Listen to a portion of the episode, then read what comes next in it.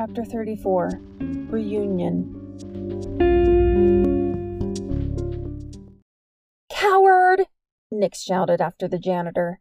For crap's sake, he was a grown man. A familiar vibration passed through Nix, and she paused to concentrate. Jordan was calling her from somewhere below. In the time it took her to wish it, she was next to him. Jordan looked toward the ceiling as if hoping to catch a glimpse of Nix's ghost. Could use some direction here. What's the point of roof? Jordan froze. The roof? Yes, he was getting better at this. Roof! Jordan ran to the elevators and pushed the button. Stairs! Jordan spotted the door to the stairs and ran all the way to the top. Flip. There was no access to the roof from that stairwell. Roof! Nix repeated. Jordan would be smart enough to look for another stairwell, but until he found a way up, Nix had to try something else. First, a quick look to see how Sarah was faring. Supposed to say to him? Sarah asked. Say nothing about me or your location, Pillowhead said. Ask your father about the stone. You think I'm crazy. If you truly know nothing of the stone, he will. It rests in your home. Nix was growing impatient with her ethereal form, even despite it being all thin and hot looking. Fully clothed in flesh, Nix could have tackled the man's legs and kept him busy long enough for Sarah to escape. But Nix's avatar was 200 yards away, in the back seat of a car. Where was Jordan? Nix scanned various stairwells for him. It wasn't until she got to the lobby that she spotted him waiting outside with Tiago. No, he'd been caught. Two wide men in snot green uniforms guarded the entrance. At the moment, Jordan was arguing with one of them. A tangle of helplessness grew inside Nix. She was on her own. The staff wasn't buying any of the boys' wild stories about rooftops and missing blondes. The chime sounded, and one of the elevator doors opened. A guy with sandy brown hair and a purple bruised eye stepped out into the lobby. Nix instantly recognized him as the cute nurse that had gotten Ms. Winkle's bandage. Where had he gotten the black eye? I did my part, he said into a cell phone. You said you'd. Nix glanced at his ID tag. Brian! That seemed to get his attention. For a moment, he stopped speaking. Roof! Brian glanced over his shoulder, as if he might have forgotten something, but then set off toward the exit. How is that my fault? he said into the phone. Sorry, yes, I just. Wait, I have to go. Brian was staring right at Jordan, who seemed to have spotted Brian as well and was desperately waving his arms on the other side of the glass. Brian closed the phone and went out the front entrance where a good sized group of nurses and security guards had gathered. Jordan pushed past one of the guards. Brian, did you see a blonde girl in there? Nix could have kissed Jordan for remembering the guy's name. Now Jordan looked a lot less like a raving lunatic. He might even get some help. Do you know these boys? The spiky haired nurse asked Brian. They claim to be looking for their friend. They're lucky we haven't called the police. I wish you would, Jordan said. In fact, that's what I'm going to do right now. One of the security guards rolled his eyes. I came to visit a patient a few days ago, Brian said, but I haven't seen any blondes tonight. Would you tell them to let us look? Tiago asked. Brian smiled and headed toward his car.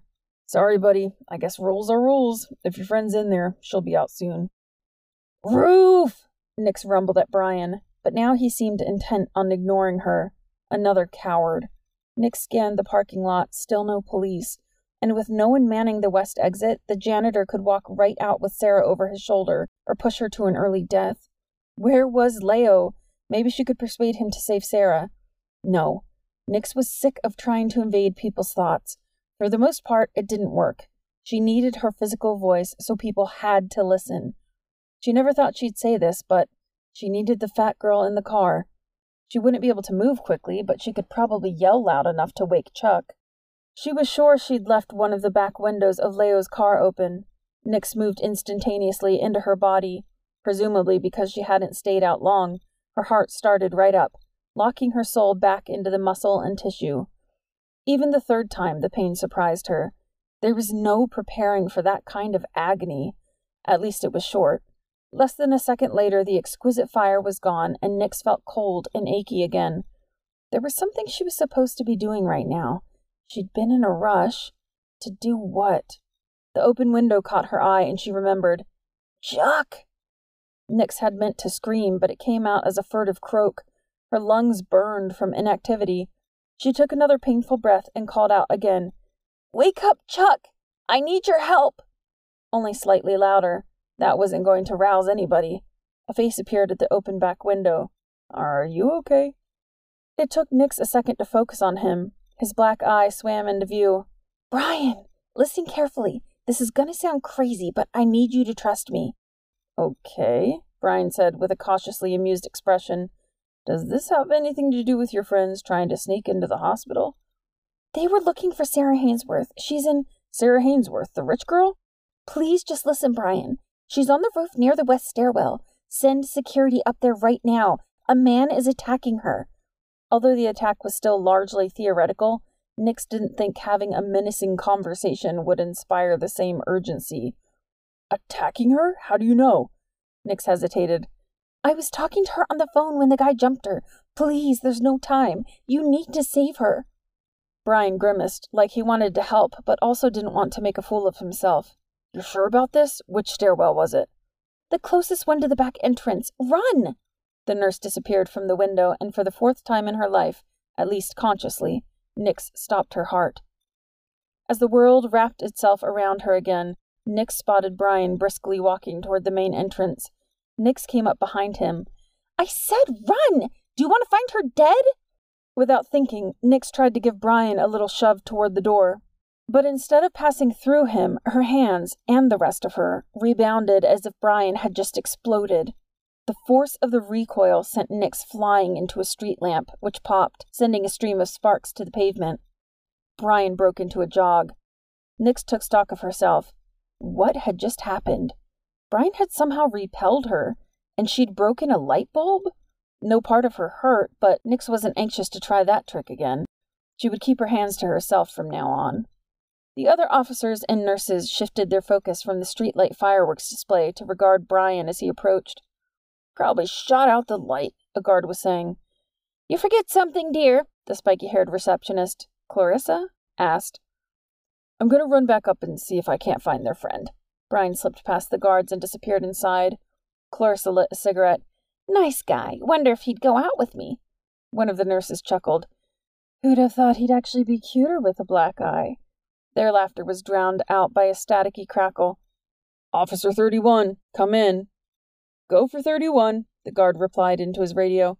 We've got the 911 dispatcher on the line, came the crackly voice. Says they got a call about male screams outside a patient's window. They think it may have been coming from the roof. For a second, they all stood like mannequins. The first to react was Clarissa, who threw her cigarette to the concrete and sprinted inside.